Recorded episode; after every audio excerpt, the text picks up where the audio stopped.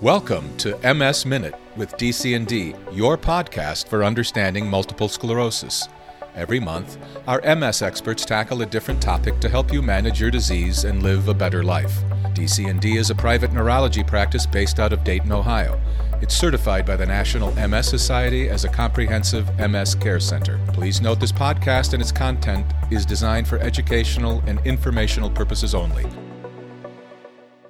Welcome to the MS Minute with DCND. As always, thank you so much for tuning in. Today we are talking about one of the most common symptoms of MS. It can severely disrupt a person's work and personal life and sometimes be mistaken for depression or lack of motivation by others. We're talking fatigue today.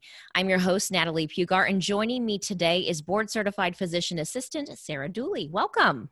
Hello, thank you. So, I think a lot of people want to know what the difference is between fatigue and being tired. Is there a difference?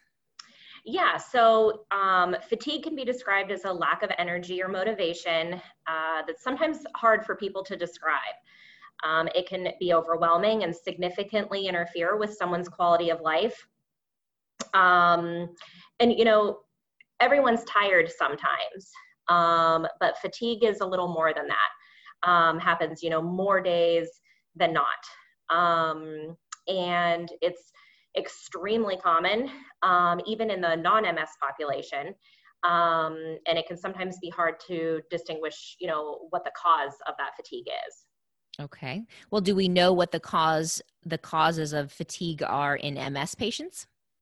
We don't know that exactly. Um, why it's such a profound symptom in MS patients.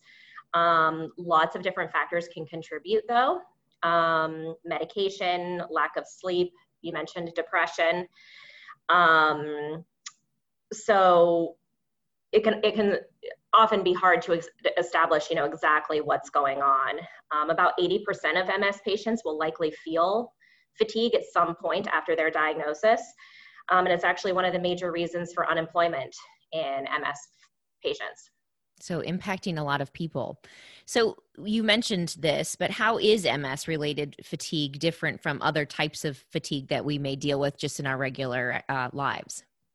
Yeah, so, you know, people can still get fatigued and it not be related to their MS. And I think that's important. You know, everybody likes to or tends to you know blame their ms on everything that they're experiencing but it's important to look at other other potential factors that could be contributing to the fatigue um, and we like to rule those things out first. So, um, you know, vitamin deficiencies, um, you mentioned, you know, anxiety and depression are very, very common and can contribute to fatigue, not getting adequate sleep, or having an underlying sleep disorder such as insomnia or um, obstructive sleep apnea, physical inactivity, um, which is sometimes hard for MS patients to get. So, all of those things um, can contribute and can be treated differently to help with their quality of life.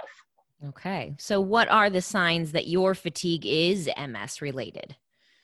So, MS fatigue generally happens on a daily basis. Okay. Um, even if you get enough sleep, it doesn't seem to matter. You know, these these folks can still significantly struggle. It impacts their daily activities.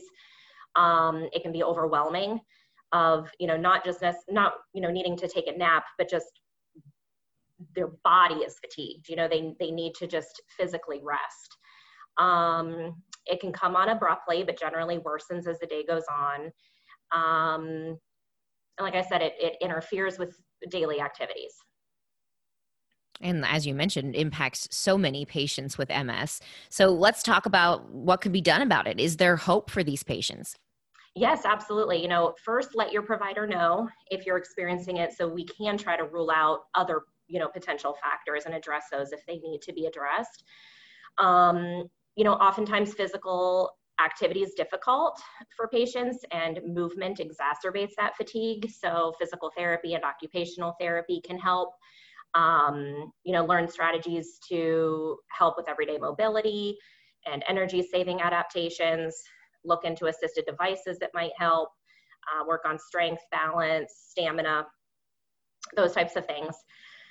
Um, a nutritionist can help, um, you know, help meal plans so that patient isn't spending so much time in the kitchen, you know, feeling like they have to, you know, be cooking all the time, but also giving good ideas for nourishing food, for good food.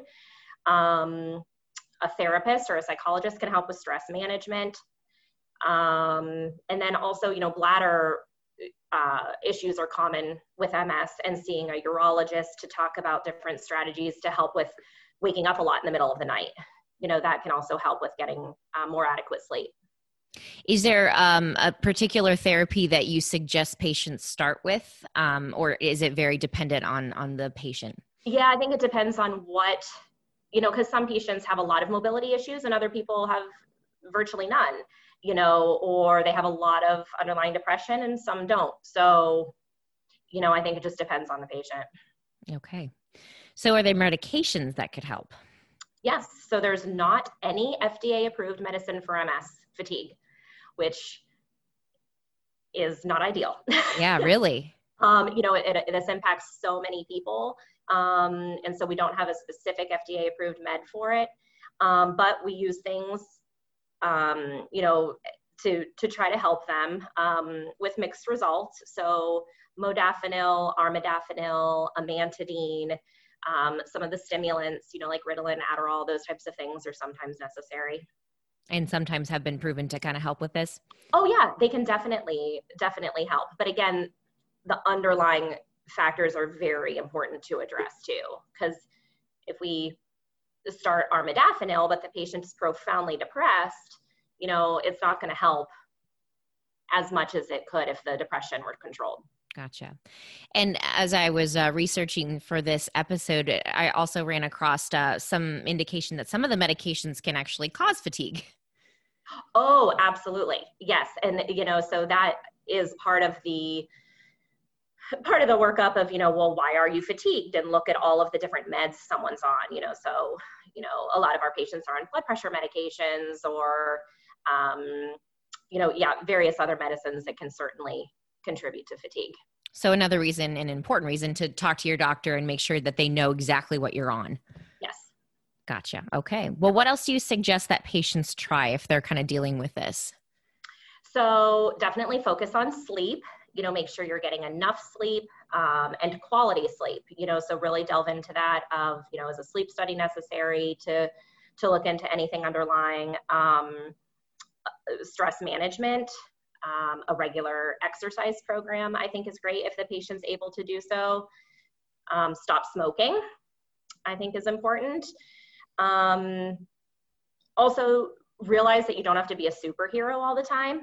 You know a lot of our patients are moms mm-hmm. um, and you know they feel almost guilty about resting.